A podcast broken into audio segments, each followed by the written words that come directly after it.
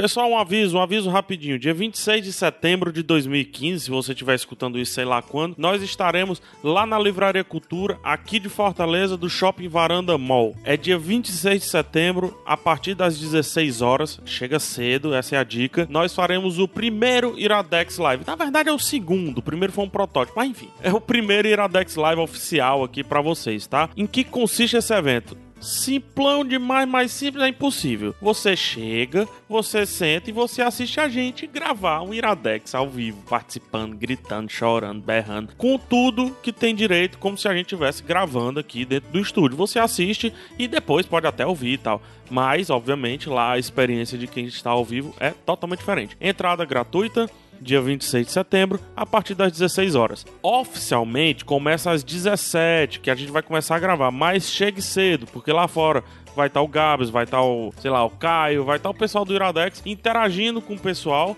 para que vocês cheguem com calma, se assentem e blá blá blá, etc. Porque a gente não vai esperar ninguém, hein? Dia 17, ou às 17 horas, simplesmente começa. Tchau e benção. Então é isso.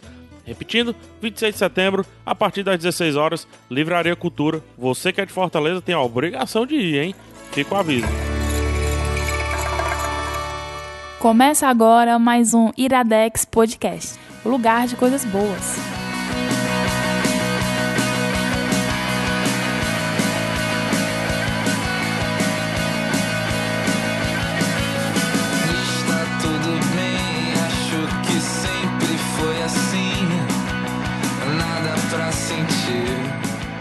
Está no mais um! É, que sorvete na boca.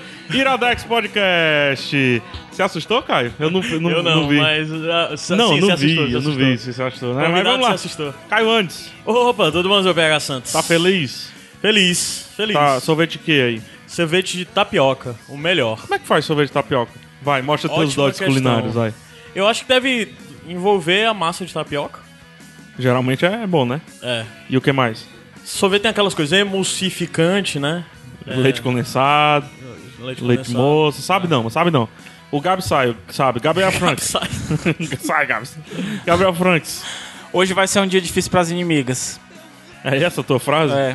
Oh, cara, foi então... escolhida aqui, a mais votada. Tinha uma outra melhor, mas. Foi, foi faz a segunda melhor. A segunda melhor, olha. Olá, eu sou o Gabs Franks e esse não é o meu show. Ah, muito bom. Era melhor. Parabéns, Era melhor. Parabéns. Muito Ei, mas bom. eu acho que eu sei como é que faz sorvete. Como, como é? é? que faz sorvete? Eu conto no sem fim. Barretou. Ah, mesmo, né, mano? Mas enfim, vamos lá. Caio, você. O, Caio, ele certo. é o. Né? Ei, como não, mano? o Caio é o nosso mestre de cerimônia. Então, Caio, por favor, Os... apresente. Hoje é a convidada Marina Solon. Torinho. Não, Marina Solon. Agora tem Torinho também. É. Tem, não, vou dizer Marina Solon. Tá. Pois vai, Marina Solinho. Solinho. Que falta de respeito, mano. Que falta de respeito. Marina Solinho. Marina Solinho, melhor nome. Juntos dois. Vou mudar meu nome no Facebook. Marina Solinho. Meu nome é Marina Solinho. Marina, tem que falar de revista, da revista Nonata. Tu fala Colunista. também do Pauta Livre News? Colunista da Nonata participante do, do podcaster no, no, no Pauta, Pauta Livre, News. News. Não, gente, não sou, não. É, é, ela escreve no Pauta é, Livre News. Mas ela já participou de, de programa também. Convidada só, né? É. O Pauta mas... Livre News hoje em dia não, não, não, diz que todo mundo é da equipe mais, não. mas vamos deixar ela falar, né? Eu tô calado, é tu que tá falando Desculpa. aí. Desculpa. Oi, gente. Eu nunca sei o que falar nessas horas. Qual o teu signo? Mas... Tem que dizer assim, essas coisas assim, tipo, seu signo. O signo é aquário, mas o ascendente nunca soube. Mas não acredito em astrologia. Cor preferida? Nossa, não tem. Não Por que, tem? que tu não acredita em astronomia? Qual é o problema das estrelas, né? Não é nenhum. Ai, muito bom. Mas tá aí. Marina Solon, é, revista Nonata, jornalista. Sou jornalista. Né? É. Jornalista, ela responde por perfis importantes na cidade. É. é o pessoal vê, o pessoal viu alguma coisa aí da cidade dizendo tá descolado, é, parece com alguma tá, coisa de Curitiba e eu ouvi falar. Mas eu tenho uma crítica, que o rapaz nunca me respondeu como é que eu marco racha lá no campo do América. Ah, é? nunca me respondeu. Responder, vou responder Viu? essa sua pendência, PH, essa semana. Vou anotar aqui no meu caderninho. Caio, por favor, como é que faz para entrar em contato com o Iradex? Curto. É iradex.net barra contatos. E lá tem o quê? Tem Twitter, Facebook, Periscope, Instagram. Tem um link do Band Rumo. Tem um link do Band Rumo. Então vamos tirar, que não é pra ninguém mais entrar naquele negócio, certo. não. E-mail, tem. Tem tudo lá. Eu vou botar uma foto tua. Não. Deixa eu botar uma foto tua. Tem uma foto tua na página aqui. botar do bicho também, como é o nome? É... Não, tu não sabe o nome, não fala. Não, Snapchat. Snapchat. É, Aí só tem tem Snapchat nada, agora? Só não tem nada aqui lá. É, mas nunca tem nada. Ah, Só... Snapchat pode É. dizer, já teve um bocado de coisa, você perdeu. Você perdeu. É. Ah, perdeu. Passou, passou, né? E as indicações de hoje? O que é que são, Gabs Franks? Rapaz, a gente vai indicar o livro Festa no Covil.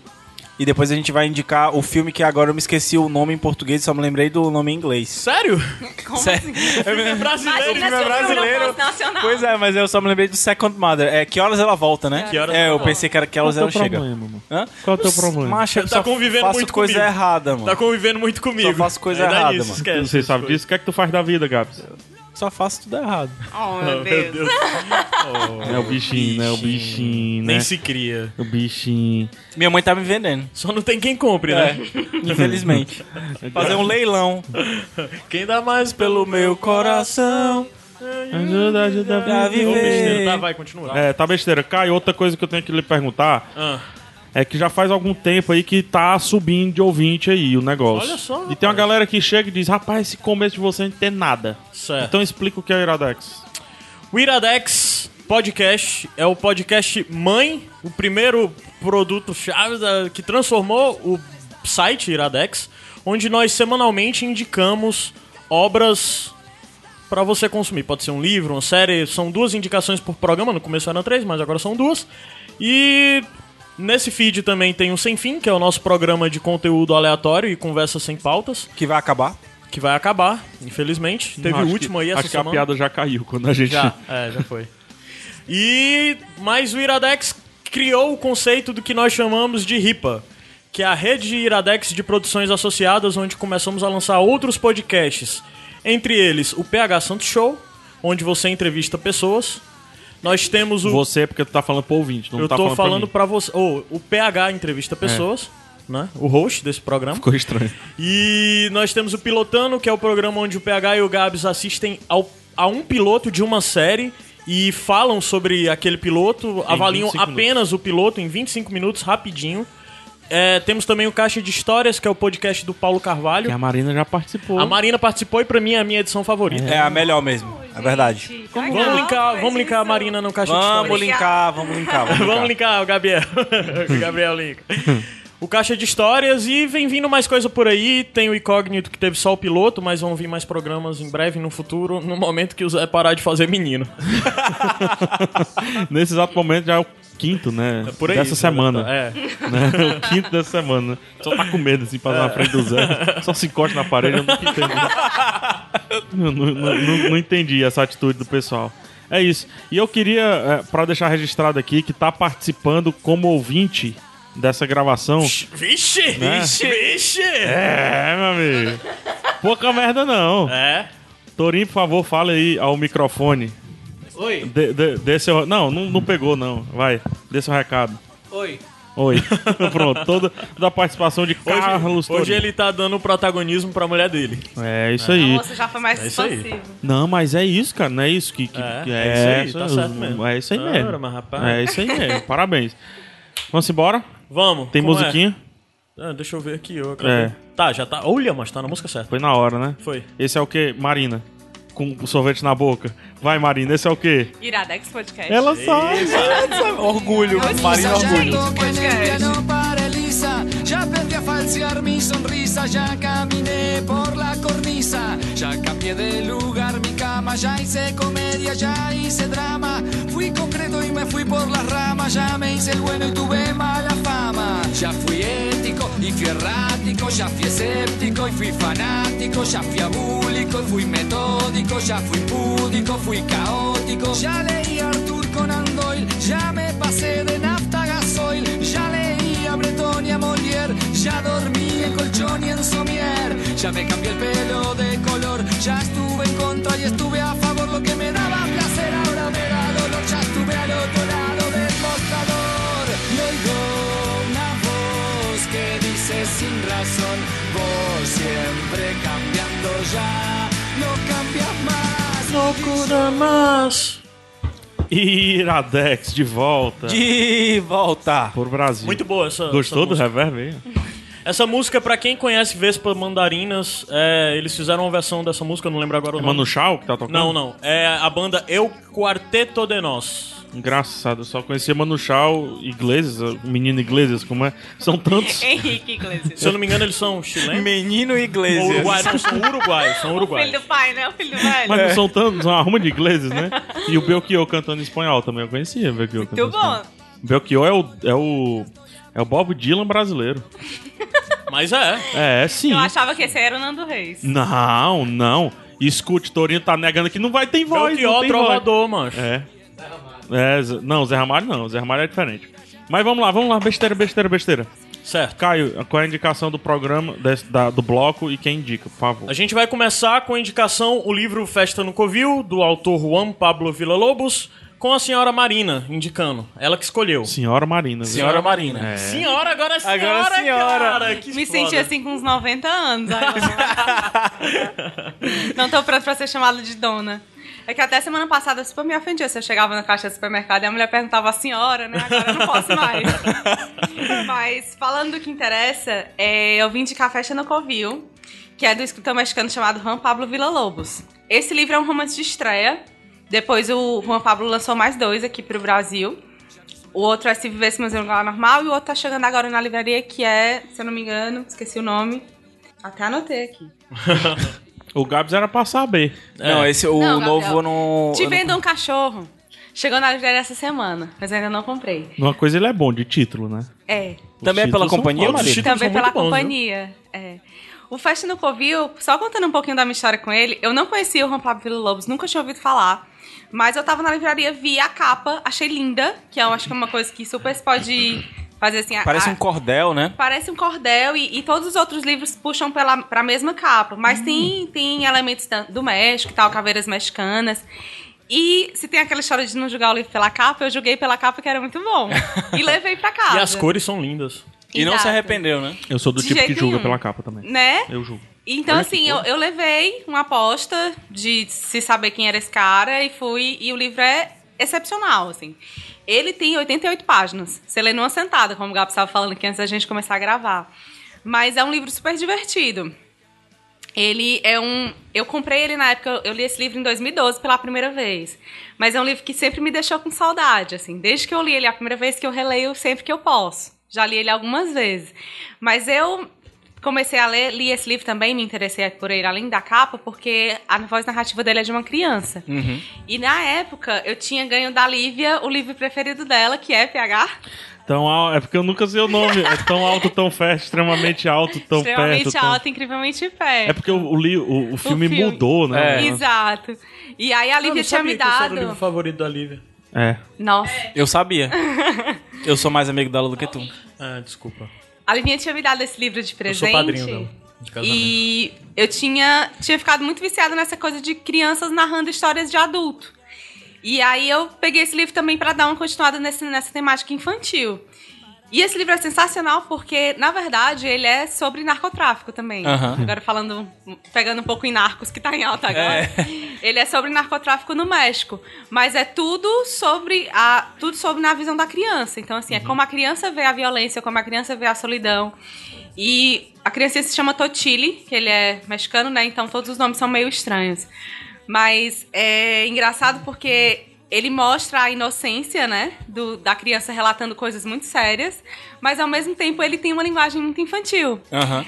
E uma das coisas que ele fala do personagem é que ele é viciado em ler ler dicionários. Então, o livro tem, tem palavras muito diferentes para uma criança usar. Tipo, ele usa muito sórdido, usa muito Que nefasto. justificativa pra usar, sensacional. É, e ele. Gente, mas ao mesmo tempo a construção das frases tem umas frases bem inocentes, assim. Eu que é acho massa legal. uns xingamentos que ele fala, xingamentos antigos, alguma coisa assim. Tem uma, uma parte que eu acho que ele usa Tu safardando, alguma coisa assim. Lei... É. Oh, que foi que o Gabs não leu, né? Esse aí, ó, esse outro aí eu não li, não. A eu, Bíblia. eu vou te emprestar isso. pra Eu tu descobri. levar hoje. Ele não leu a Bíblia. Poxa, Gabs, Gabs herege. Hashtag Gabs herege. Eu li o Gênesis e o Apocalipse, que é o que interessa, né? O Mas não começo e o fim. não leu todos. O meu deixou passar. É, meu amigo. A ciência evoluiu desde a Arca de Noé e você não leu o negócio aí. Mas, gente, ó, eu queria só ler três linhas, assim, pra vocês entenderem um pouquinho da linguagem dele. Que ele fala assim: usar chapéu é um bom hábito das pessoas pulcras. O, o céu está cheio de pombas fazendo suas necessidades. Se você não usa chapéu, acaba com a cabeça suja.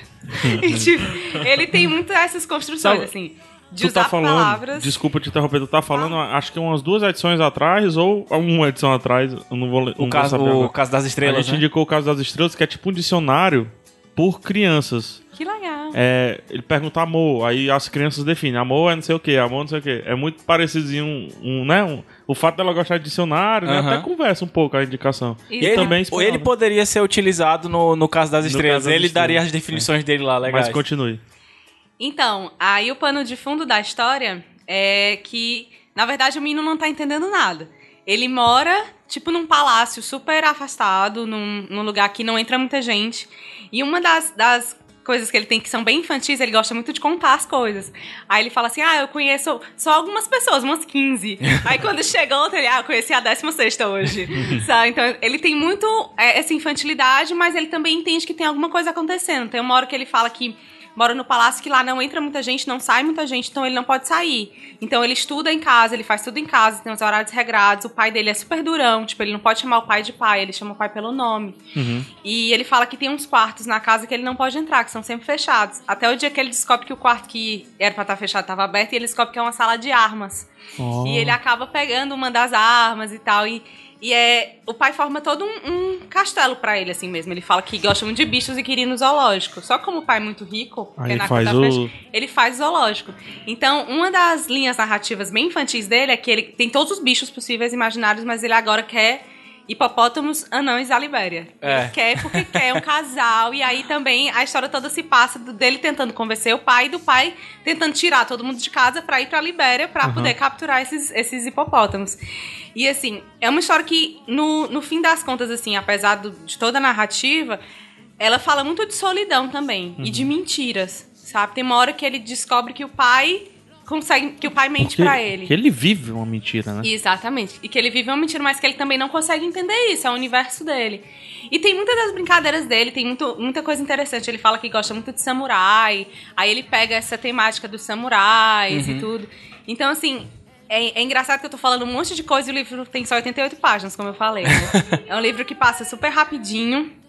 É, a Lívia recebeu alguma coisa. Ela recebeu um bottom da Mafalda do Ah. Torinho que ele comprou faz muito tempo pra ela. então, assim, é, ele é dividido em partes, são três partes. Uhum. Mas são bem rápidas, a leitura dele é super rápida. O Gabi estava até falando assim: ah, se ele é rapidinho, eu li ele de novo de ontem pra hoje. E é engraçado que ele é daquele tipo de livro que você vai sempre descobrindo coisas novas.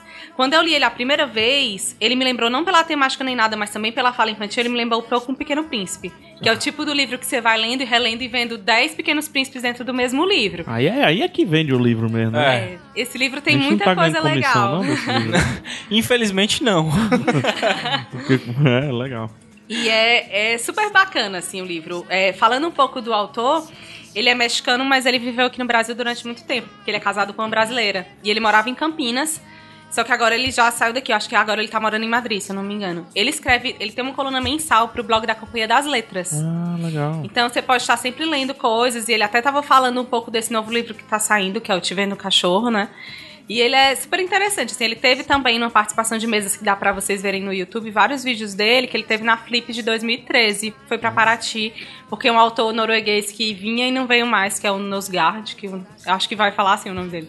Não veio, e aí o Juan Pablo ficou na mesa no lugar dele. Fala o nome dele completo de novo, o pessoal já Juan buscar. Pablo Villa Lobos. Não é Escobar, né? Não, não é o Escobar. Gabriel! Foi por- Linka no blog aí. Opa, vou ligar. Mas, mas foi legal essa informação da Marina, foi porque exatamente por causa disso que eu conheci o Vila Lobos. Foi por causa dessa substituição que ele foi fazer na Flip. E aí eu passei a conhecer ele e também, assim como a Marina, só tinha visto o capa, né?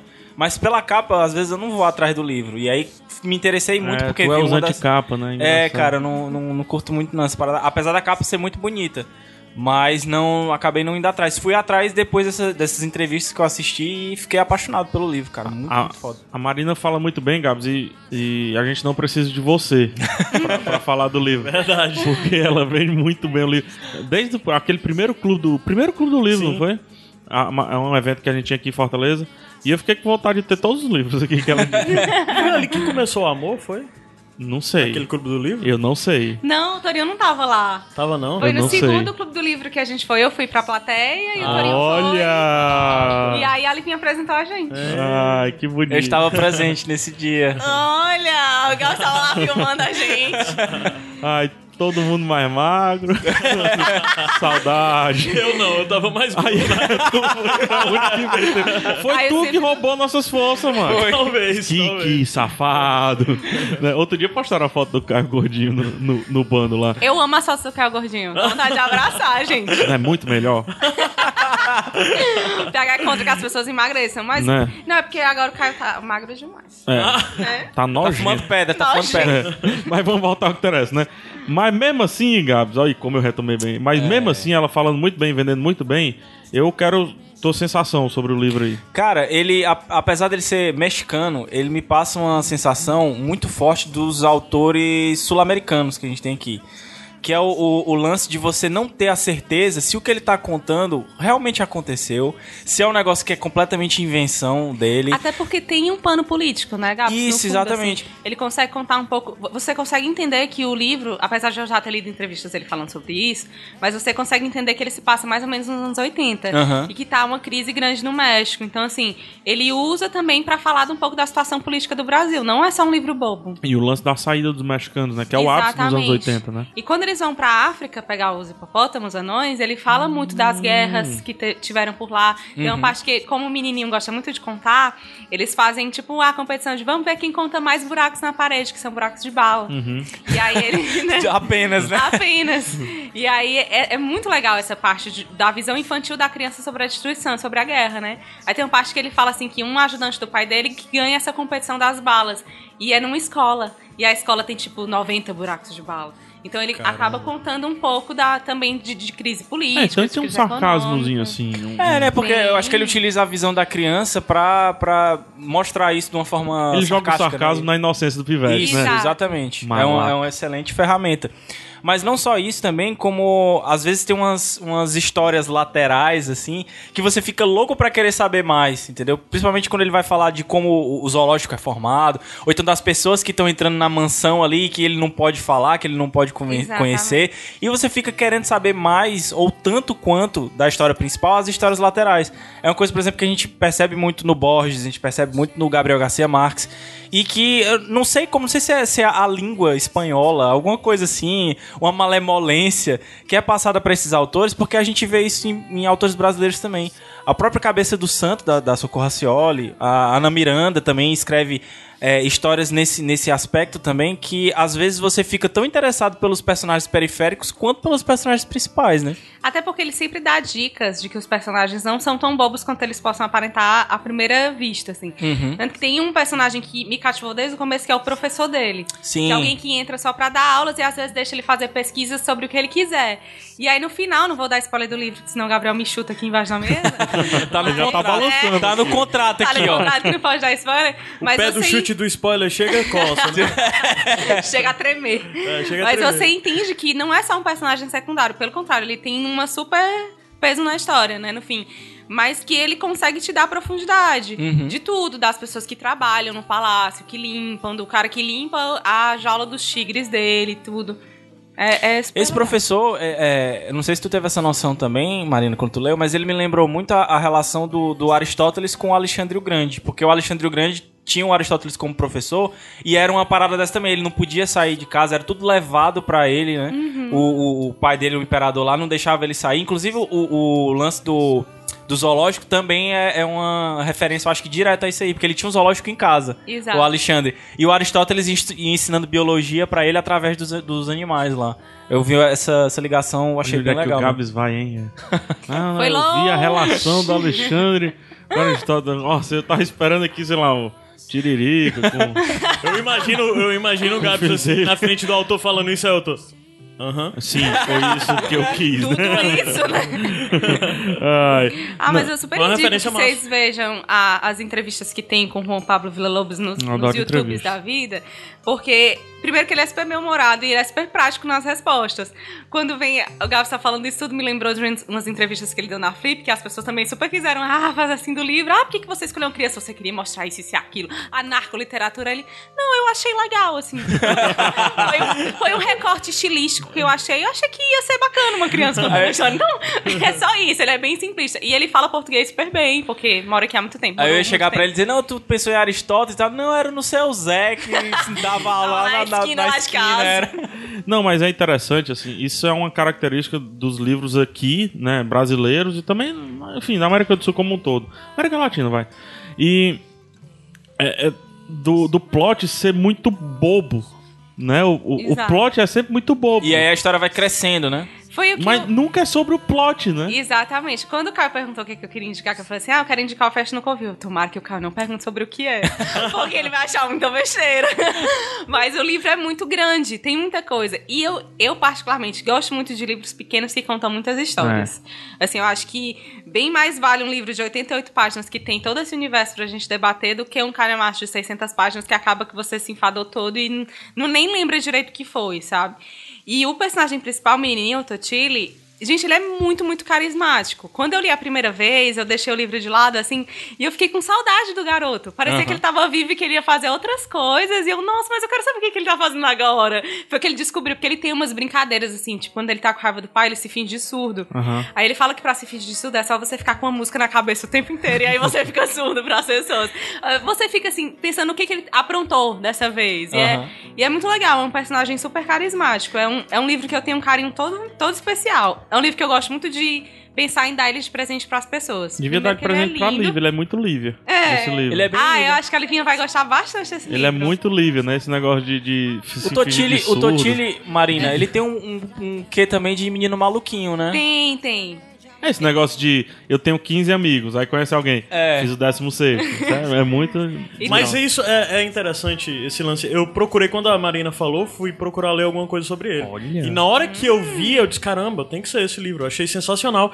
Exatamente por esse paralelo de ser uma história simples, bonitinha e tudo mais. Como eu tenho 15 amigos, aí agora eu tenho o 16. Você parar pra pensar, ele tem isso porque ele vive fechado. Ele não pode ter acesso com o mundo externo. As pessoas não podem chegar até ele. E porque que os 15 ele é importam, né? E que os E, 15. e- e outra, São as- funcionários do E pai, né? Os 15 São- não são crianças, é isso. É. Ele é a única criança do universo. Uhum. E, e você vê o quanto que todo mundo tem, entre muitas aspas, assim, um pouco de paciência com ele. Aham. Mas ele é o único cara que tá lá, meio que te- tá, sem entender e que precisa entender tudo. Porque em vários momentos o pai dá a entender que tá criando ele pra herdar o império do narcotráfico. Aham. Mas ele é uma criança. Aí você fica, poxa vida, ele não tá nem entendendo o que, que tá acontecendo, tá aí viajando crente, que vai só pegar os hipopótamos e É. levar pra casa. E out- outra parada também é que assim, ele tem 15 amigos, mas daqui a pouco pode ser 14, né? Porque a qualquer momento um ali pode Ah, é verdade. Exatamente. vacilar, já que ele, era. Que ele não saiba disso. Exato, né? Ah, é muito bom. É, como é o nome? Deixa eu ver. Festa no Festa Covil. no Covil. Juan Pablo Vila Lobos. É México brasileiro. Né? É. Mexicanos, mexicaneiro. né? Mexicano brasileiro, cheio de entrevistas. Então o Gabs se lascou. Vou, vou linkar umas três aí. Vou linkar a, a- primeiro a, que vai estar primeiro aí vai ser a que eu assisti que me convenceu a ler o livro. Pronto, senão você ape- perturba a Marina. Tem um vídeo super. Tem três minutos esse vídeo, que é. Chama Sobremesa da Flip, que é que eles sempre fazem É, os autores no final das mesas. Esse livro tem três minutos e meio, eu acho super rapidinho, e dá pra você sentir quem ele é, dá pra você sentir essa, essa coisa que eu falei E é da a, objetividade. a Flip ele tem todo, ela tem todo um clima todo impessoal, né? Todo informal. mas É, é muito bom por Eu tenho tanta vontade de ir. Meu Eu- sonho. Tanta Meu sonho pra- vontade Gente, de ir. vamos ano que vem. Vamos fazer. Vamos todos. Vamos fazer. pensar. Iradex na Flip. Iradex na Flip, ia ser super É novembro, né, a Flip? Não, é, é é em início. junho. É, É é junho. meio do ano. É. junho e julho, começo É. de julho. É outra dica que a gente deixa aí, Flip. Marina, é, tu consegue falar alguma coisa sobre. Porque tu já leu o segundo livro dele também. Tu consegue já identificar um pouco sobre a. É importante. Continua, não. A história termina Não, aí, não, né? é outra a história. que É história fechada. Isso. É, Mas graças tu já consegue identificar histórias. padrões, assim, dentro da escrita dele? Sim, sim. É, eu, Eu sou um pouco suspeita, assim, pra falar. Eu gosto muito de acompanhar os autores todos os livros, sabe? Eu fico meio E tu vai fissurada. além do livro, tu, tu vai pesquisar. É, tá. eu, eu gosto bastante. É nerd. E o Juan Pablo... Ai, meu Deus, né? Eu não sei nada de super-herói, então não posso ser nerd. É nerd de negócio de coisa, de, De negócio de coisa. dessas coisas de, de livro bonito. É, o, e- e- os livros dele, primeiro que me interessam, disso que a gente já falou, de que as capas continuam no mesmo padrão, né? E ele consegue. Quando eu li isso aqui, eu entendi que era o romance de estreia do cara. Esse, esse romance tem muito fôlego, é um livro muito grande, não de tamanho, mas de muita coisa que eu sei que ele trabalhou, que foi uma coisa que deu trabalho pra escrever, pra pensar e tudo. E eu continuei acompanhando. O Se Vivêssemos em um Lugar Normal é outro livro, é outra história, não tem mais menininho, infelizmente. Mas também tem muita coisa, tem muita referência do México. Ele, apesar de ele viver aqui e de nessas entrevistas ele também falar que é meio misturadão, tem muita referência disso, do, do país dele, muita coisa de cultura e tal. E a linguagem é muito boa. Também é um livrinho de capítulos pequenos e tal, não é mais separado em partes, como Festa no Covil. É um livro que lê rápido, é um pouquinho maior. E uma curiosidade pra falar desses livros dele é que todos os livros do Juan Pablo são traduzidos pela esposa dele. Olha que Ah, massa. Legal. É, ela Too que traduz. né, baby? E ele fala assim que é um que misturar o matrimônio com a tradução é um negócio meio assim, porque às vezes ela quer tomar o livro pra si, né? e, ela, e, e, teoricamente o tradutor ele tem esse poder. Porque Tem, se ele quiser, ele pode escrever modificar. outro romance. É. Isso acontece muito, falam, né? Lá, que lá fora o Paulo Coelho faz sucesso porque são muito bem traduzidos os livros, né? Ah. E que aqui ninguém lê porque foi ele mesmo que escreveu, não tem, Tem como. que traduzir a tradução, então. Tipo isso. Mas também é um livro que eu indico, não indico com a paixão que eu indico Festa no Covil. Mas indico pra continuar acompanhando o autor. Uhum. E eu não sei se todo mundo é estoque de autor como eu aqui, de que fica. Eu sou de tipo, a coluna do Juan Pablo eu leio sempre no blog da companhia, essas coisas que eu quero sempre saber dele. Quando ele foi embora do Brasil, eu fiquei, nossa, mas ele foi embora. essas coisas, mas assim, vale a pena ler. Vale a pena ler também É. pra acompanhar. Pra acompanhar o que, que ele tem feito. Eu acho que ele é. Assim, o livro foi super traduzido pra várias línguas, pra vários países. Então eu acho que daqui, sei lá, 5, 10 anos a gente vai ouvir falar bem muito mais dele do que hoje. Então eu acho que vale acompanhar o começo, sabe? Eu sinto uma Tudo. pena muito grande dos autores que eu gosto não, não serem tão públicos assim. o Bernard não fala nada. O, o, o Stephen King até que tá falando algumas Ele coisinhas. ganhou uma Gente. medalha agora, ganhou uma É. medalha. Mas isso também pode ser uma estratégia, assim, porque É. uma hoje das minhas Talvez. autoras preferidas, ninguém sabe nem se ela é mulher ou se é homem, que é a Helena Caramba. Ferrante. que é, É uma homem. autora italiana É homem. É que homem. tem -se a, a, a teoria até de que ela pode ser um homem, mas ela não dá entrevista, Não ela não aparece, fala né? nada, nunca, ela só lança Mas os tu livros. fica toda Nossa, muito! tal. Muito da mesma forma Tu que eu devia escrever um livro Oh, em busca Deus. de. Dos meus aí- autores. É. Da mesma forma que eu já passei muito a minha fase também de ser fissurada no Thomas Pynchon, que também não é entrevista, não fala nada, não faz nada. Eu acho que eu A Lívia gosto de sabia estranha. o, cardápio semanal do Jonathan Safran Foer lá. É. E o Vila Matas, o teu, o teu caso de amor com o Vila Matas. Nossa, gente, não fala. Eu amo Vila Matos. Eu acho que.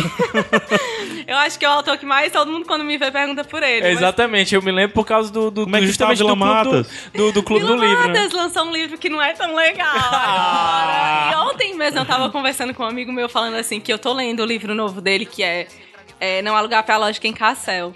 Que Olha é um livro título. bem estático. Ele é bem. Moroso. Assim, é, Parado. É um livro sobre ele. Ele foi convidado para ir para Documenta, que é um evento de, de arte contemporânea, que já é estranho por si só. Convidaram o Vila Matas para sentar e escrever enquanto as pessoas passavam e podiam interagir com ele. E ele é uma pessoa bem sui generis, assim, bem estranha, né? E aí ele ficou super incomodado, mas Lógico. foi.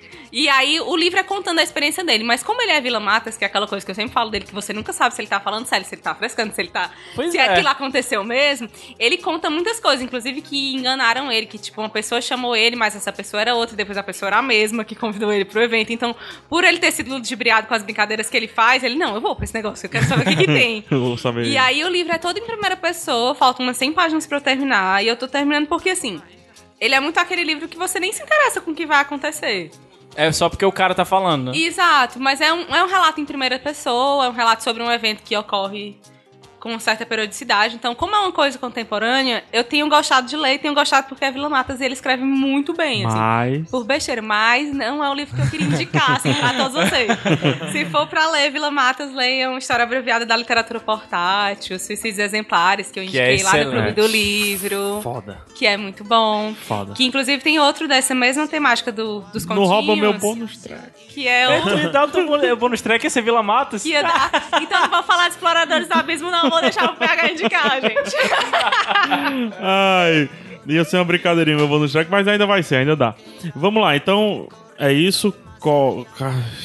Festa, Festa do do Covil. Festa do Covil, eu do tava querendo falar. Covil dos Lobos, tá? Covil.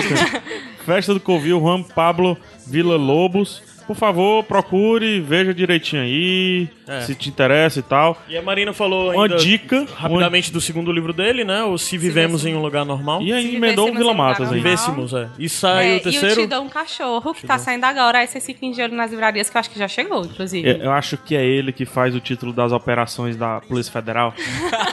Operação Leite Condensado, né? acho que é ele quem faz o título. Anaconda.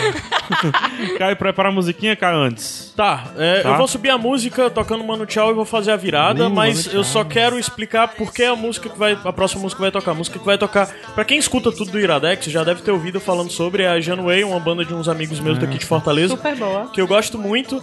E hoje eu vou tocar, além da Janway, que é essa banda dos meus amigos, vou tocar no final. é, a música que vai encerrar é também de uma banda aqui de Fortaleza, o Bonilas. E o que tem em comum entre as duas bandas é que eles são produzidos e gravados dentro do estúdio de uns amigos meus, que é a Aline e o Igor do Mocker Studios daqui de Fortaleza. E eu gosto muito de tudo que eles fazem, espero que vocês gostem também. Então vamos lá, esse Bora. é o que, Caio, antes? Iradex Podcast. Sobe vou ter que som. passar mano tchau, é difícil Sobe o passar. som, sobe o som. más allá, me dicen el desaparecido. Cuando llega ya se ha ido. Volando vengo, volando voy. Deprisa, deprisa, rumbo perdido. Vou correndo cercar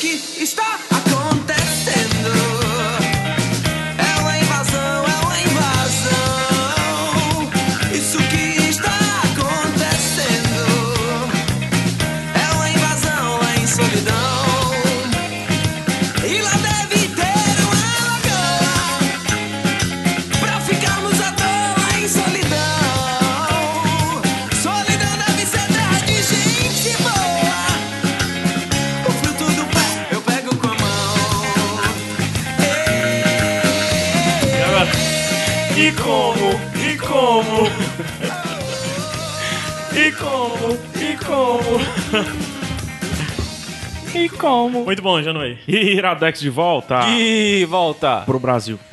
Tá falando com ele. Vocês estão com essa coisa agora. Por quê? Qual, qual o problema? Você tá falando com ele pro Brasil. É, mano. Tudo que eu tô. Tu tem que ouvir rádio, Caio. Tem, tem. Olha, batuqueiro. AM. Tem que Deixa o ouvir batuque. Deixa o batuque, vamos. Vamos lá. Gabs, por favor, quem é que indica, Gabs? Agora quem indica é o senhor Caio Anderson. Caio Anderson. Eu não sabia. Não. Qual a indicação, Caio? Indicar o sensacional, lindo e maravilhoso que todo mundo tem a obrigação moral de ir ao cinema ver. Meu Deus. Espero que ainda esteja em cartaz. Está. Que horas ela volta? Não só está em cartaz, como parece que de fato é que ele entrou em cartaz. É, então, o filme tava em cartaz, já tá em cartaz há quatro semanas no Brasil. Ele Essa, quando a gente tá gravando, quando o podcast for ao ar já é a quinta semana. Mas na semana anterior, da que você está ouvindo esse podcast, daquilo foi ao ar. Ele entrou na- É, ele entrou em normal. circuito em mais 70 salas. Então teve um bom acréscimo aí. Porque é o filme que o Ministério da Cultura vai indicar pra lista do Oscar, né? Vai, Vai ser o filme indicar pra brasileiro. talvez ir pra Sim. lista final do Oscar. É o filme que o Ministério da Cultura brasileiro vai fazer lobby pra entrar no Oscar. É, Vai mandar DVD pros atores tudinho e a É. cópia vai vazar em DVD. É. Ó. Então, o filme Que Horas Ela Volta é, é da diretora Ana Mu- Mui Laerte. Uhum. Nome difícil. É. Muito Laerte. Mui Laerte. Essa aí é a Laerte É. mesmo. E ele conta a história de uma, uma babá que nordestina da Bahia que vai para que tá em São Paulo e cuida de uma criança desde que ela era um bebê. Vida e história de Tourinho. Eu não sabia. Cara, eu acho que ela não é baiana, não. Ela me deu a impressão de que era pernambucana. Ah, tá, a, a família dela é baiana, a Principal- a filha é baiana. Principalmente numa uma hora lá que ela fala chau. Mas eu acho que é fala baiano. chau, geralmente A, é. a é filha é da Recife, Bahia, né? pô. A filha veio da Bahia. Deve ser É, baiana. Eu, eu tive a impressão de que era É pernambucana. Bahia interior, né? nordestino, É porque não é Salvador, é Bahia interior. Sertão mesmo, assim. Então, é...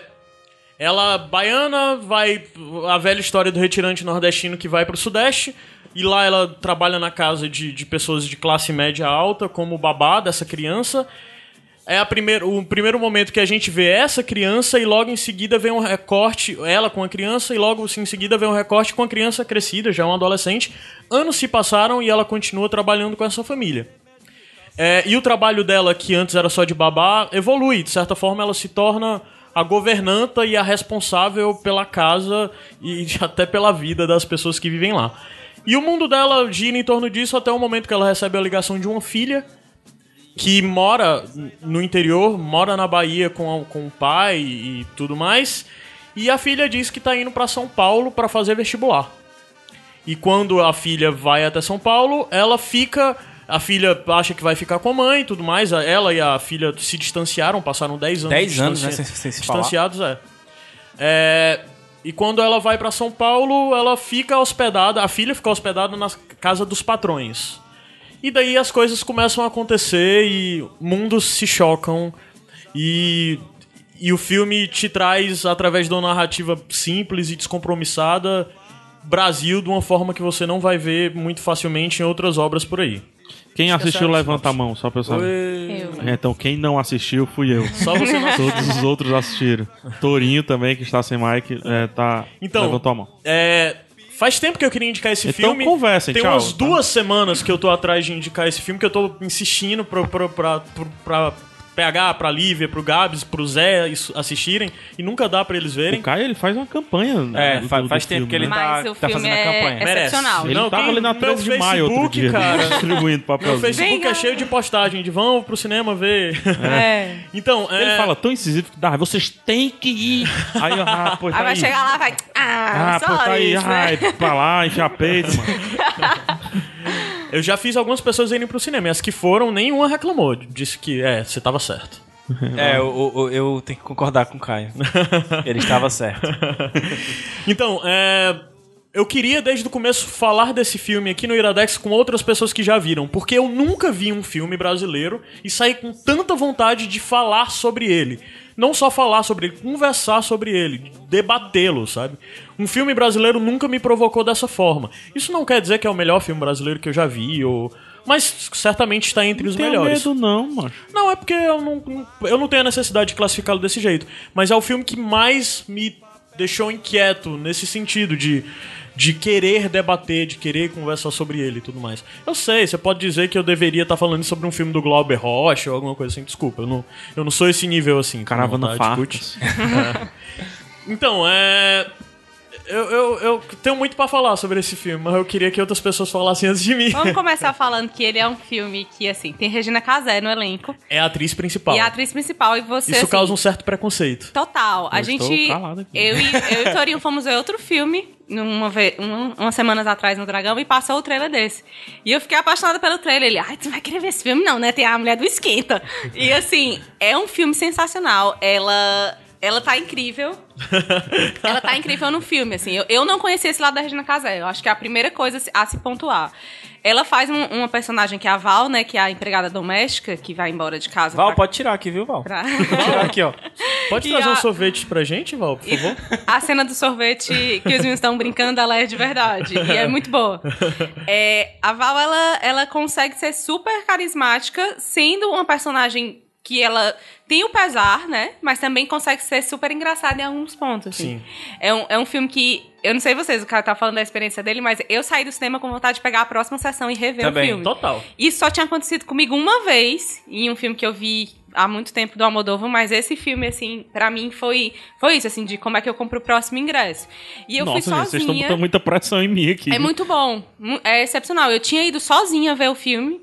E fiquei assim, eu preciso falar com alguém. Será que tem alguém conhecido nessa sessão? Eu preciso comentar. No outro dia eu cheguei do meu trabalho falando do filme, tudo é, é, é sensacional, assim. Foi é, muito legal. é algo que mexe muito com você. E é pra rir e chorar. É, eu chorei. Foi muito legal porque eu assisti ontem esse filme com a minha mãe e a gente passou o filme todo conversando. entendeu? Aham. E era alternando situações de de estar gargalhando aqui e na outra, puta que pariu, isso é foda. É. E a gente ficar mal e, e ficar com vergonha de um olhar na cara do outro, entendeu? De, Exato. de reconhecer tudo aquilo que tava acontecendo ali. Ele me lembra um pouco, é, me lembrou um pouco Eu em quero depois que me partes. deem o tudo aquilo que tá acontecendo ali, tá? Certo. Pelo menos um pedaço do Tá, tá. É. É, eu. Ele me lembrou um pouco um filme que chama O Som ao Redor. Que é nacional também, do Kleber Mendonça Filho, que é sensacional, que também tem um pouco dessa temática, assim. O Que Horas Ela Volta é um pouco de uma porrada na classe média, né? Do, de a gente se Pouco, entender. É, de a gente se entender enquanto, enquanto gente que é espaçosa demais na sociedade. Sim. Acho que é isso. E ele consegue, Então, assim, então ele tá extremamente atual, né? extremamente. Sim, demais. Extremamente, extremamente. E é, é engraçado porque você se reconhece muito, reconhece muito aval também em alguém que já morou na sua casa.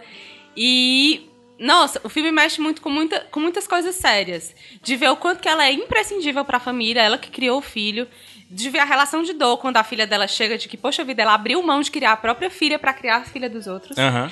E do quanto que, ao mesmo tempo que ela é imprescindível na criação da família, a família às vezes trata ela como invisível. Às vezes não, acho que a maior parte do tempo, né? É, tipo, vai lá e tal, e não presta atenção no que ela tá falando e tudo. E essas são as horas de dor, assim, do filme. E bate muito também num debate muito de textão da internet sobre meritocracia, né? Do que quem é que merece mais as coisas que, que conquista e como é que conquista essas coisas. E pra mim o filme, assim, teve horas que foi catártico, assim, de chorar, de, de, de me ver ali, ou de ver pessoas que eu conhecia, de pensar um pouco nas relações sociais que a gente leva. Foi um tapa na cara. Eu saí do cinema silenciosa, mas com vontade de conversar com alguém. Eu já vi gente, Mas é eu já bom. vi gente explicando o filme, vocês agora, como se fosse um drama. Mas também eu já vi gente falando como se fosse uma comédia. O que que ele é? Como é que tu, Cara, tu gosta é- de falar dramédia, né? É. O grande lance é que ele conta, ele trata Ou não sobre dramas. dizer o que que é. Ele fala sobre dramas sociais. Mas só que a a personagem princi- principal é uma coisa tão incrível, tão carismática. É, para mim até assim, sabe? É, eu acho que é muito marcante pra mim pela questão do nordestino, sabe? O modo como ela retrata o Nordeste, como a, a Regina Casé é a personificação do Nordeste, não do Nordeste em que nós vivemos, mas do Nordeste que nós conhecemos através de nossos pais. E chega a ser A tangente. Regina Casé é no filme, né? Sim, a Regina tá. Casé. Cara, sério, depois desse- de ver a Regina Casé fazendo esse papel, você pode falar o que quiser dela, mas aceite uma coisa. A Regina Casé conhece Brasil. Ela Não, e sabe é uma o que é Brasil. do caramba, assim. Eu fiquei impressionadíssima Fiquei em muito muitas impressionado. cenas, assim. Gente, Sim, eu falei isso e as pessoas acharam que era piada, mas se a Regina, se a Regina Casé fosse indicada ao Oscar e ganhasse, eu não ia ficar surpreso. Eu estou falando muito sério. Muito sério mesmo. Isso pode ser meio chocante, mas eu realmente acho é porque que assim, eu para acho que tal. realmente que você tem que assistir pra poder para poder entender o que, que a gente tá falando. Certo? É difícil você acreditar. É eu não difícil acreditaria acreditar. muito não se eu Pois é, não, mas eu tô falando Não, isso. tô- Eu tô falando isso porque eu não acreditava antes de assistir o filme. Agora, uma coisa, já que a gente já tá começando a falar de, de atuação, me impressionou mais, eu acho, até porque como eu já tava esperando uma atuação muito boa da Regina, pelo que tu tinha falado, a moça que faz a filha dela. entendeu? Que eu- Impressionante. É a atriz Impressionante. Camila Mardila. Impressionante. É. Primeiro que a Jéssica é um personagem extremamente Mardila. forte. Mardila. Extremamente forte, assim. Que, que consegue arrebatar muito, assim. Pra mim, eu fiquei muito impressionada com a menina. A menina é uma fortaleza. Aham. E isso é muito, muito impressionante, mas o, como ela tem o contraste com a mãe. As cenas de que ela é uma fortaleza e a mãe é aquela pessoa que apazigua tudo. Isso. E às vezes coloca panos quentes. A menina é incrivelmente sensacional. Pra mim, é o personagem secundário mais principal que eu já vi em muito tempo no É isso que cinema. eu, eu acho que se eu tivesse que dar um destaque, eu não daria o destaque nem pra, pra Regina Casé, eu daria destaque pra ela, entendeu? Uhum. Tipo, tem uma cena lá que você vê que ela errou a fala, mas não foi cortado porque ela fez tão natural. É tanta naturalidade. Cara, incrível. E, e- e expressões que a gente usa, que por isso que eu digo que eu acho que era Recife, porque é expressões que eu via muito lá, entendeu? Cara, Mas é Bahia, eu lembro bem. É Bahia. muitas, muitas coisas que, que eu ficava dizendo, mãe, olha aí, olha isso aqui. Essa menina, ela podia ter saído daqui, ó, da, da nossa sala aqui agora. E o mesmo Entendeu? acontece não só com dessa naturalidade, dessa forma, eu consigo enxergar pessoas ali, claramente. Até mesmo na família paulista, eu consigo ver pessoas, pessoas com as quais eu convivo e Aham. que, que são aquilo. É interessante o filme porque ele de certa forma cria um distanciamento e tipo faz escolher um lado, certo? É. Mas se você for um pouquinho menos inocente e não querer apenas tomar aquilo como uma verdade absoluta, você pensar, você vai ver que é muito fácil você ou se pôr no lugar da família paulista ou facilmente encontrar alguém do seu lado que se iria se pôr e assim é, é aquela construção, o lance da construção social de onde no final das contas é tudo uma máquina que vem atravancando a história do país de diferenças sociais e de Você e não de- sabe onde começou. Hã? Você não sabe aonde, começou. porque começou. É quase algo como eu vi, eu vi uma crítica que falava sobre casta social, que um gringo quando vinha pro Brasil há 40 anos, há 40 anos atrás, há 20 anos atrás, há 30 anos atrás, dizia que nós vivíamos em castas sociais e que Aí só quem não enxergava isso eram os brasileiros. Aí mudou, porque eu não... E é isso que o filme procura mostrar que isso tá sendo quebrado, que isso tá sendo derrubado. É, daí já vem a questão da gente falar, como por exemplo, o papel da classe média brasileira, que sempre foram chamado. Tem até a palavra que eu tinha anotado aqui, né? Que a classe média brasileira são os emergentes, né? E essa crítica que eu tinha lido, eu não lembro agora de quem é o autor. Ele falava que, na verdade, essa classe média são os afundantes. É o do Contato Caligares. é, exato, exato, da Folha, né? Exato. E que a, a- a- quem são os, os emergentes é exatamente a- as Jéssicas da vida que estão saindo lá do interior da Bahia, que passaram a vida inteira na miséria e que estão indo pra USP estudar e revolucionando esse país porque, independente de questões partidárias, pelo amor de Deus, não, não quero entrar nisso, eu não tenho saco pra isso. E nem o filme tem isso. Isso. Não tem.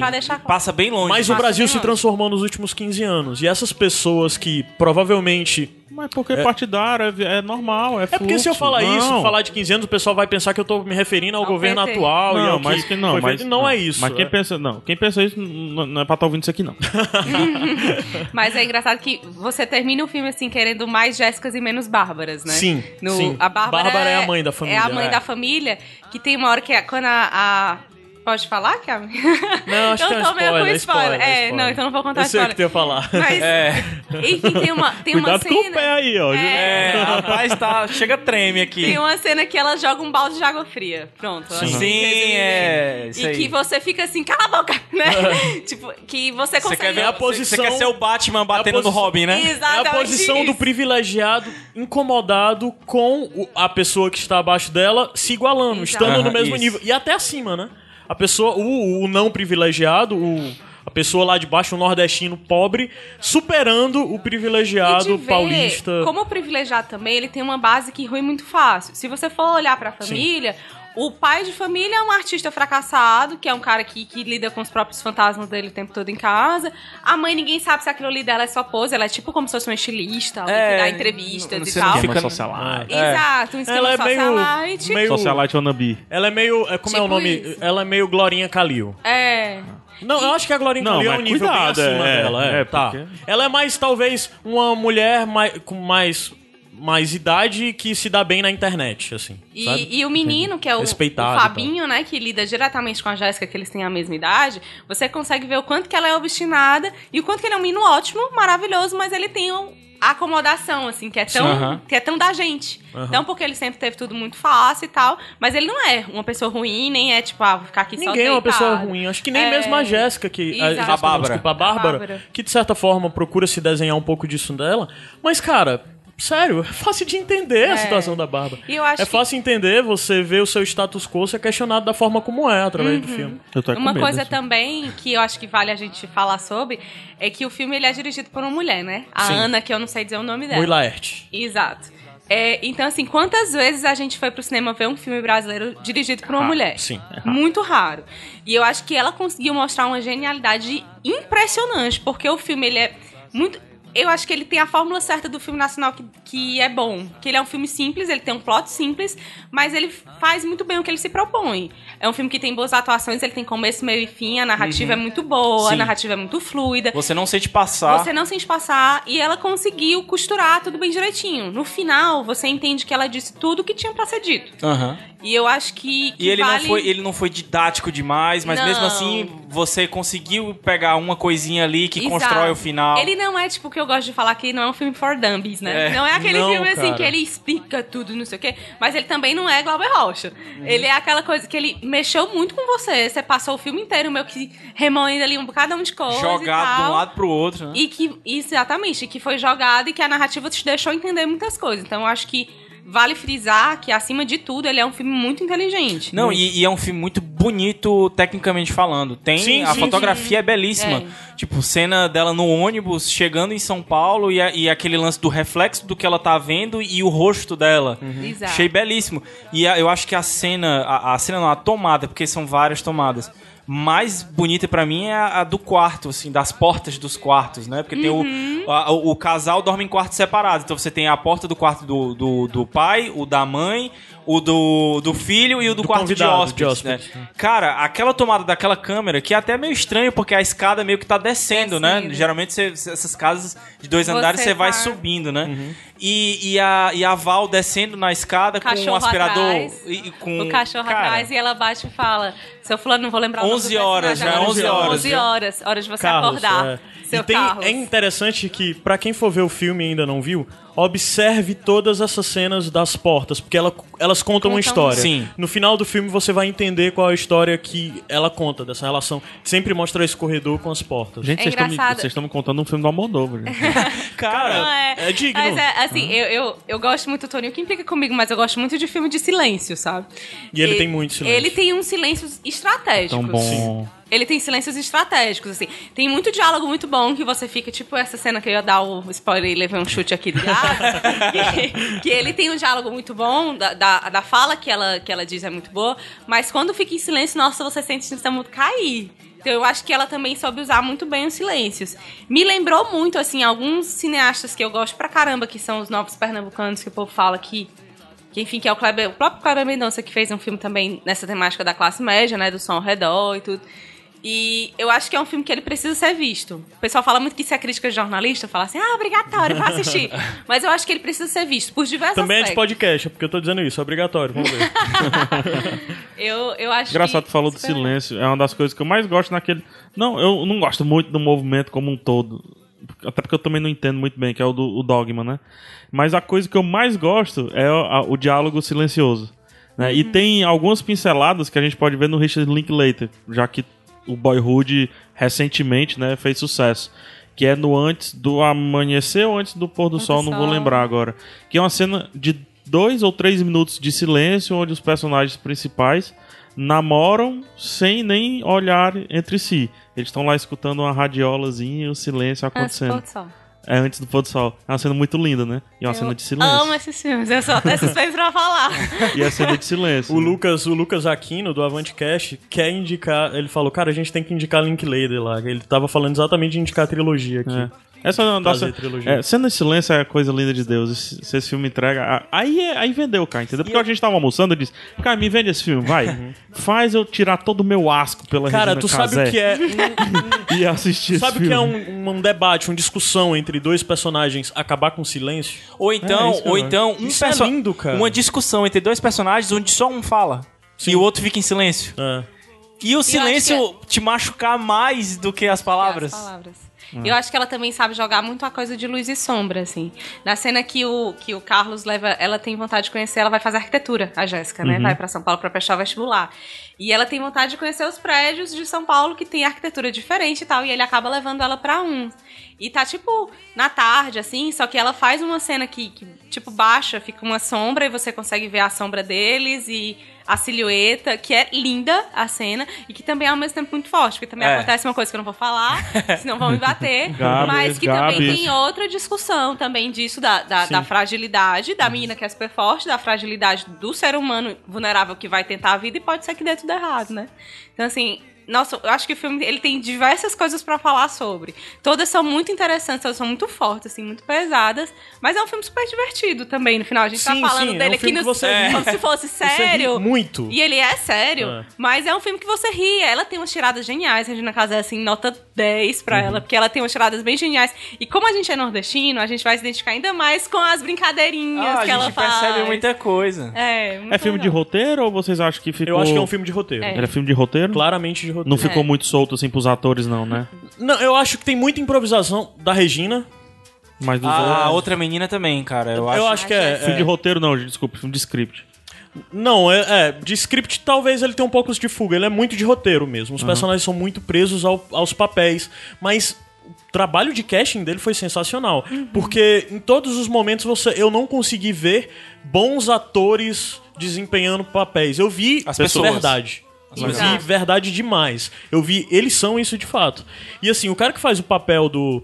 Do, do Carlos, né? O, o dono da casa Porra, é, que o, é o Lourenço Mutarelli, né? O, o escritor e quadrinista, o que fez até o, o, o Cheiro do Cheiro do Ralo, Ralo. né? E fez várias coisas.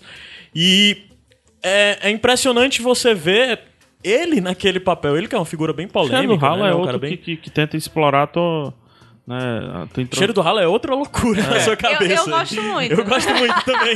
Eu gosto muito. Eu tenho algumas reservas Eu com o Cheiro do Ralo, mas bom. eu acho muito importante. E o Cheiro do Ralo é Oh, é uma obra que ele se é. orgulha muito do filme, né? Ele disse que é, é o livro dele, é uma leitura muito boa do livro É. dele.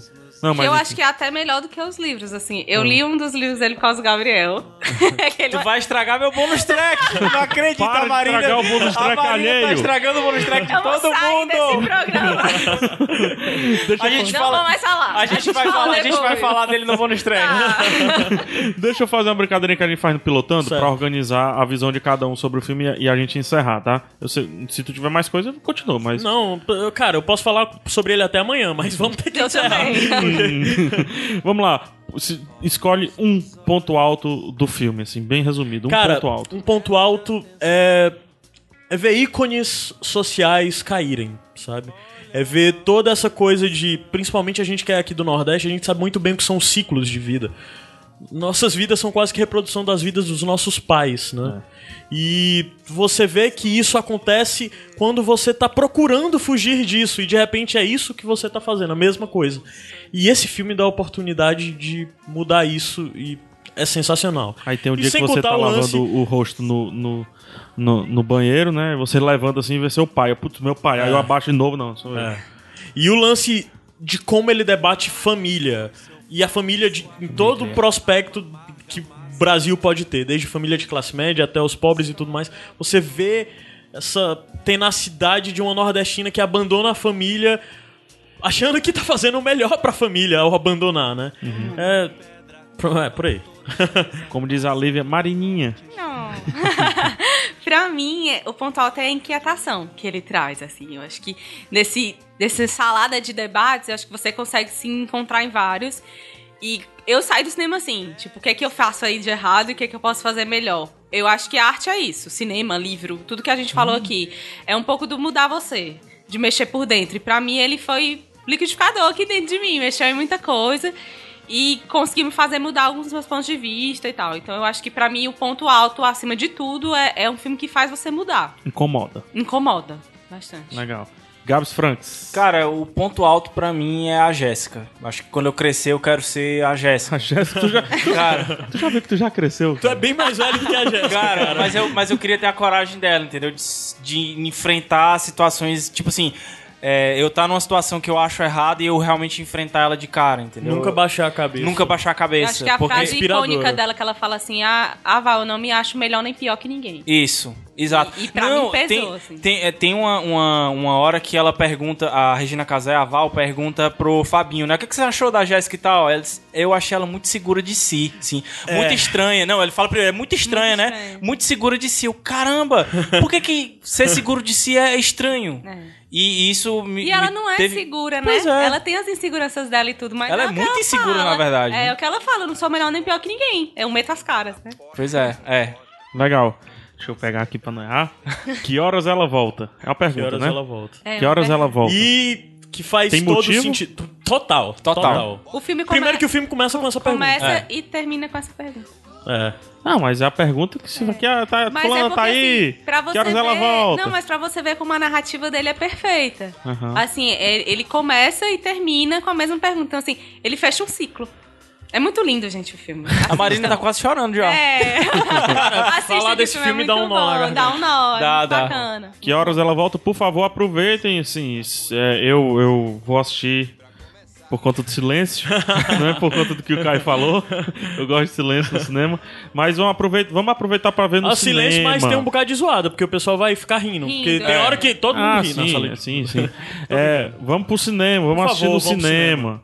É, é importante por dois motivos. Um, que é cinema nacional. Uhum. E a gente reclama muito, né? Quando vai. Eu não vou citar o nome dos filmes, mas quando vão essas comédias duvidosas Sim. daquela rede, né? É, de- até de esse filme é filmes, distribuído pela, pela, pela rede, É. né? É. Sim. Então Mas vamos com outros patrocínios. Vale Sim, dizer assim é. que aparece um monte de coisa aí, a Mas rede olha lá que no... legal, olha que legal. Então vamos pegar e vamos lotar.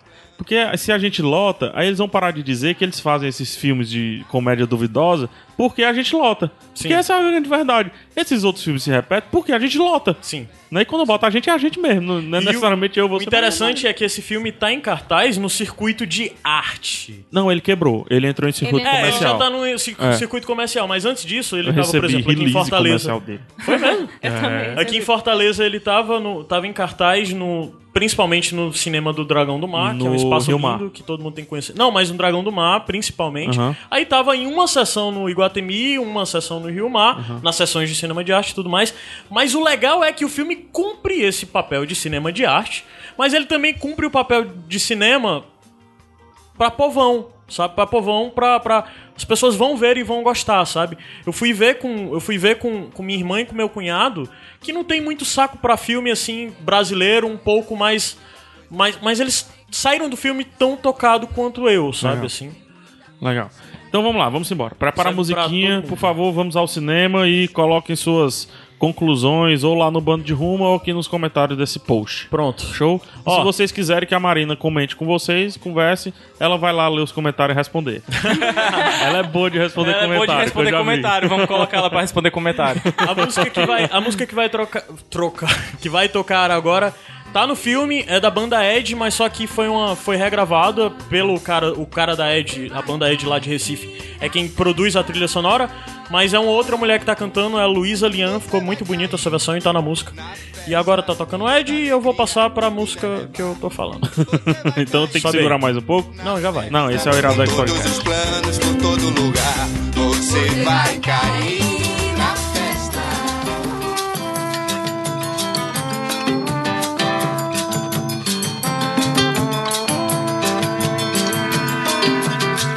Larga essa vassoura e vem depressa. Vem pro que te interessa. Ver teu mundo funcionar. Solta esse cabelo e te alegra. Quando é que a gente erra? Vem do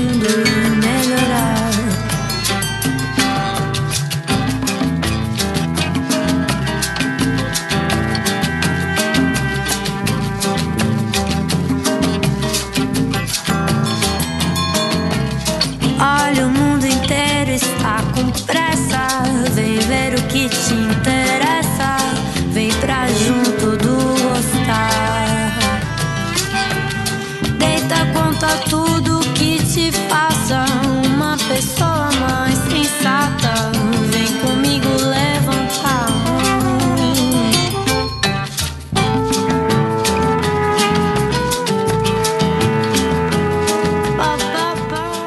E Iradex de volta. De trilha- volta. trilha de hoje tá legal, Brasil. uma das trilhas que eu gostei. Tá falando com ele. Trilha boa mesmo. Trilha boa, tá e, e eu, só, eu nem fiz minha piada Cheio tradicional de, de todos novo. os filmes brasileiros. Qual? Não fiz. Qual é? Perguntar se é dublado ou legendado. Ah. O pior é que. Ah, não, deixa eu falar. Piada de tiozão. E eu continuo, acho que eu tô ficando tiozão mesmo. Mas vamos lá, vamos lá. É, Caio, por favor, anuncie bônus track.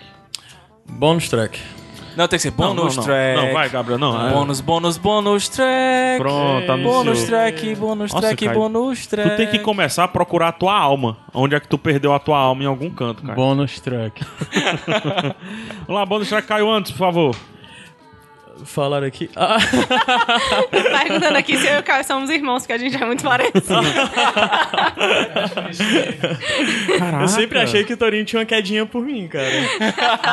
Tá explicado por quê. Torinho, tu casou com o Caio. é massa. Ai, vamos lá, Caio, bônus track. Eu vou indicar um filme brasileiro que eu gosto muito. o Estômago, de 2007. Ah, foda. do Marcos Jorge, interpretado pelo um dos meus atores brasileiros favoritos, João Miguel. Muito bom, o cara é um nordestino retirante que vai, eu não lembro se é pro Rio ou pro São Paulo, não São lembro. Paulo. São Paulo. É. Chega lá, não, não tem o que fazer, acaba achando um empregozinho no bar e tal, e fica lá, lá no bar e ele descobre nesse barzinho, nesse, como é que eles chamam? Padoca, né? A padariazinha a padoca. Eles, ele aprende lá uma arte que ele achou que não tinha a menor ideia do que, que era, que é a arte de cozinhar, né? E daí a história começa a contar em paralelo isso dele é sendo cozi- um cozinheiro na padoquinha e mudando e indo pra longe, e ao mesmo tempo que mostra que ele tá preso num futuro e também através da arte de cozinhar ele vai galgando seu futuro dentro da prisão por cozinhar bem, tanto fora da cadeia como dentro. O filme é sensacional, muito, muito bom, roteiro tocante. excelente, Tem uma das melhores atuações. frases do cinema que eu acho, que ele fala que o ser humano é estômago e sexo. Eu acho É. incrível essa frase. É muito bom o filme. Vejam Estômago, filme muito bom, muito divertido e umas temáticas foda, foda, muito bom mesmo. Esse daí, na época, eu fiz uma campanha da porra pra negócio de Oscar. Foi? Foi, fiz, fiz hashtag. Não foi pra porra nenhuma. Caramba, já faz oito anos, né? Faz oito anos, cara. Faz oito anos. Não era nem hashtag, cara. Eu fiz negócio de, de, de comunidade. Uma, uma onda, uma onda, mano. Que pena. Vejam Estômago. É.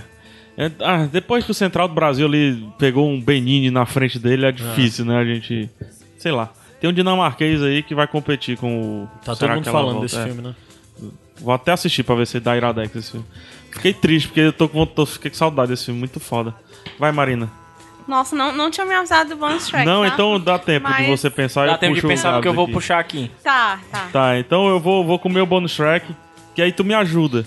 É, esse. Mas eu tenho até um pra indicar, que era outra coisa que eu até falei pro pai, pro cara que eu podia falar. É? Então pronto. Que é um que, filme que também. Bom. É, continuando no- no- na história do cinema nacional, né? Não é um filme novo, é de Olha que legal. 2012. Mas eu assisti esses dias, tá na Netflix. Então vocês super podem assistir também. Chama Paraísos Artificiais. Ah, tô ligado. Que é.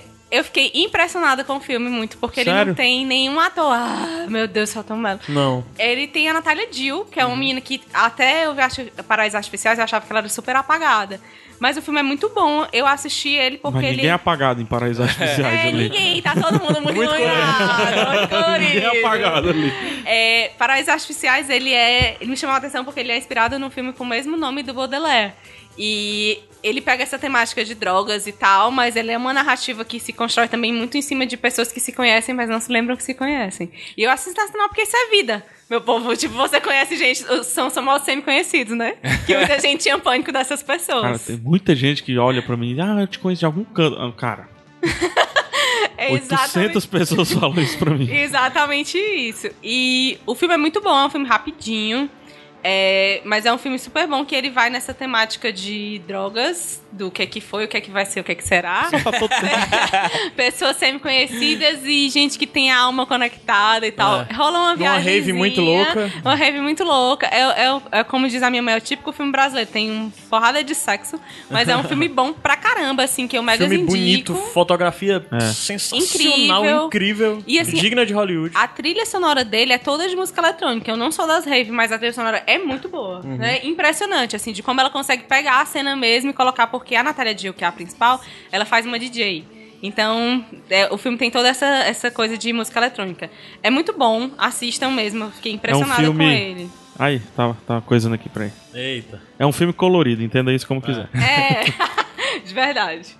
Gabs. Cara, minha bonus track, a Marina quase ia dando spoiler, mas aí eu dei o chute nela aqui por baixo. Certo. É um livro do Lourenço Putarelli, é, chama Arte de Produzir Efeitos Sem Causa.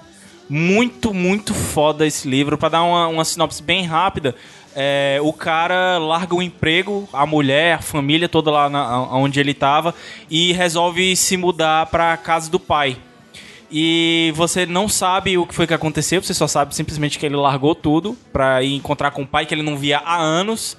E ele passa os dias na- no sofá do pai, tomando café, fumando maconha e conversando com uma inquilina que o, o pai dele tem agora em casa.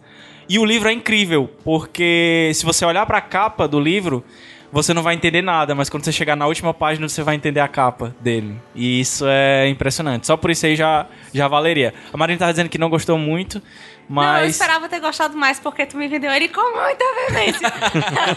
Hoje a gente tá exagerando, É. né? Aqui indicação. Tô até com medo do feedback mas, da galera. Mas é Ah, um bom também. livro. É, é só como eu tava te falando, que eu sou perfeccionista e achei que tem uns problemas de revisão, assim, nele. Mas é um livro bom, uma narrativa super boa, o cara escreve bem.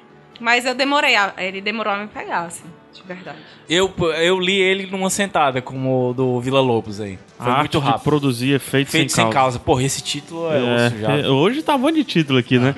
Eu ia só com indicação, mas como vocês falaram mais de cinema nacional e tal, então eu vou de duas indicações. Uma vai ser bem rapidinho, que a, a Marina, esse, ela me vendeu muito bem. E é um livro que não faz tanto o meu estilo, que é os Suicídios Exemplares. Mas depois eu, eu me abracei ao sarcasmo, sarcasmo irônico, negro, nojento dele. Converti mais um para a seita de Henrique Vila Matas. Esse cara, ele é doente, né? Ele, ele realmente tem que ser tratado rapidamente, mas muito rápido que, que é o, fi o, o filme. O livro é... Vamos lá, como é que tem várias formas de explicar. Mas um é... Ele fala sobre suicídios ou pré-suicídios. Gente que né? quer, mas não chega. Gente que quer, mas não chega. Ou se chega, chega de outro jeito, né? E ele fica. Assim, eu não, não tá definido assim, mas é a minha forma de ver. E ele tira sarro disso. Mas ao tirar sarro disso, ele mostra que existe outro lado. Mas também mostra que o outro lado também não é, talvez não seja necessariamente bom. É, o, o outro lado ele é, é ruim. É Também. só que tem outro lado mesmo. É só que tem outro lado. Por né? isso que o título já é uma brincadeira, né? Que é Suicídios Exemplares. Como assim? Se ninguém nem chegou lá, mas É. chegou e o outro lado nem é tão legal assim. Então... E aí, por que, que eu acho o autor, desculpa, Marina, um filho da puta? Porque eu não sei se ele tá me dizendo que siga o outro lado ou que se mate, entendeu? Mas às vezes eu. Pô, é melhor ter se matado. Ué, por que, que eu tô pensando isso dessa pessoa? né? e, e o outro, o outro, não, é, realmente foi boa a saída que você deu e tal. Enfim. É isso, que é o Suicídios Exemplares. Uma capa horrivelmente linda. É Kozak Naif, sendo É. Kozak Naif. né? O filme, o livro é horrivelmente lindo. Pronto. é isso. E o filme, já que vocês falaram rumo de filme brasileiro, um filme de 2014 que me surpreendeu muito. Ele não tá nem nos pés de todos que vocês citaram, mas pela surpresa, eu acho que eu vale citá-lo, que é o Entre Abelhas, do. Poxa. do, do- da galera do Porta dos É do Fundos, ali, Pochá do e do- Ian, do Ian do- SBF, né? Que ele é bem simples, é bem mais simples de todos que foram falados aqui. Ele discute algo muito mais. é, de, de maneira muito mais centrada. Mas ele surpreende justamente por essa discussão que a gente tava falando. Quando fala. quando Se você vê a filmografia do, do, do Porchat, eu teria vergonha de ser tão bom quanto ele é em Entre Abelhas. Entendeu? Então esses negócios de vestido não sei o que, casamento não sei do que pra lá, queda maluca do- dos meninos gordos, sei lá o que, né? Esse filme brasileiro aí. E você vê um Entre Abelhas, um- um- uma história bem centrada, bem bacana, e que sim te leva à discussão, te leva a pensar, e te leva a refletir sobre depressão, sobre é, introspecção, essas coisas e tudo mais. Então, É, e é um filme que é, é escrito e argumentado pelos dois, né? Pelo é, Pochá pelo e pelo Pochá, Ian pelo SBF. Ian SBF. É, e tecnicamente perfeito Uhum. o filme. Mas muito bom, acho que é interessante você ver. Não, ma- mais uma vez, não tá nesse nível aqui do, do estômago, Ah, não tá. tá no que horas ela volta e tal. Mas é interessante, principalmente se você tá acostumado com essas comédias aí de navio louco, sei essas coisas, né, que tem aqui. Vai casar depois do casamento. É, não sei o quê. Ganhou herança, tá rico, Putz, ficou é- pobre. É um saco isso. Mas enfim, demais. vamos lá, Caio, por favor, é, onde é que a gente encontra o Iradex? Você pode nos encontrar no Facebook, facebook.com.br iradex, Twitter, twitter.com.br iradex, Instagram é... Instagram. Instagram. Instagram. Instagram. Instagram.com.br iradexnet O único diferente? O único diferente, não. Agora juntou também, tem Snapchat e a Ah. IradexNet também, o Snapchat. Os dois únicos diferentes? É muita rede. É, Periscope, não sei o quê. Tem um WhatsApp. No WhatsApp, se você tiver mais indicação de filme brasileiro pra gente, manda pelo WhatsApp no 85997601578. Repetindo. 85997601578. E-mail podcast.iradex.net. É isso, você também Ou pode comentar simplesmente- lá no post, pode falar lá no bando de Ruma. Tamo aí, vamos responder. E semana que vem esteja no Iradex Live. Isso, ou simplesmente iradex.net barra contato, né? Se É. você quiser escutar essa playlist maravilhosa, de metade em espanhol, metade em português, Uhum. é, acesse iradex.net barra playlist, cá e você tem uma missão que essa semana você tem que botar esse negócio no ar, quer queira, quer não. Fare- farei. Tá? Te, te lasca. Farei. Né? Marina, obrigado, Marina. Ai, Marina muito não. obrigado. Marin, Marininha. Marininha. Sensacional, Marina. Marina. Ô, gente, Tá- muito faz obrigada. tempo que tu tava na lista de gente que queria trazer, assim. A gente tá, tá procurando Ficou um programa tão deixar um negócio né? menos, menos Gabriel, Caio e PH. e, Elevou o nível, viu? Gente. Agregou valor. e com Agregou valor ao certeza produto. Trouxe a bebida que pisca. esperamos Marina de volta. Pra quem essa semana já ouviu Marina no Iradex, né? É. Eu espero que sim, porque a gente ainda não gravou a segunda parte. Ah, sim. Que é pra ter. Mas muito Vai, bom. vai dar muito, certo. muito obrigado por ter vindo e fica aqui publicamente o pedido. Caso de novo, com a mesma pessoa, mas caso de novo. Melhor que a festa casamento foi da massa. história. Melhor casamento. Até semana que vem, Caio. Na semana que vem, fecha aí, como eu disse, banda daqui de Fortaleza, Bonilas, produzidos pelos meninos da Mocker Studio, são bons eles. Vamos falar o nomezinho? Bonilas e Januê, escutem essas duas bandas. Vamos lá, PH repetir. Santos. Caio ah, não, não, não, não. É, Tá, é repetir, tudo. Voado vai. muito rápido, pelo Tá. amor de Deus. É, que horas ela volta e o livro é, Festa no Covil. Festa no Covil. É, bonus track, eu falei do filme Estômago, Marina falou do Paraísos Artificiais, Gabs falou do... Arte de produzir efeitos sem causa. Você falou Suicídios do Entre Exemplares e Abelhas Entre Abelhas. Suicídios Exemplares. PH É isso? Santos. Caio Anderson. Marina Solon. Gabriel Frank. Até semana que vem, bons filmes nacionais que prestem pra Vamos vocês. pro Iradex Live, se você é daqui de Fortaleza. daquela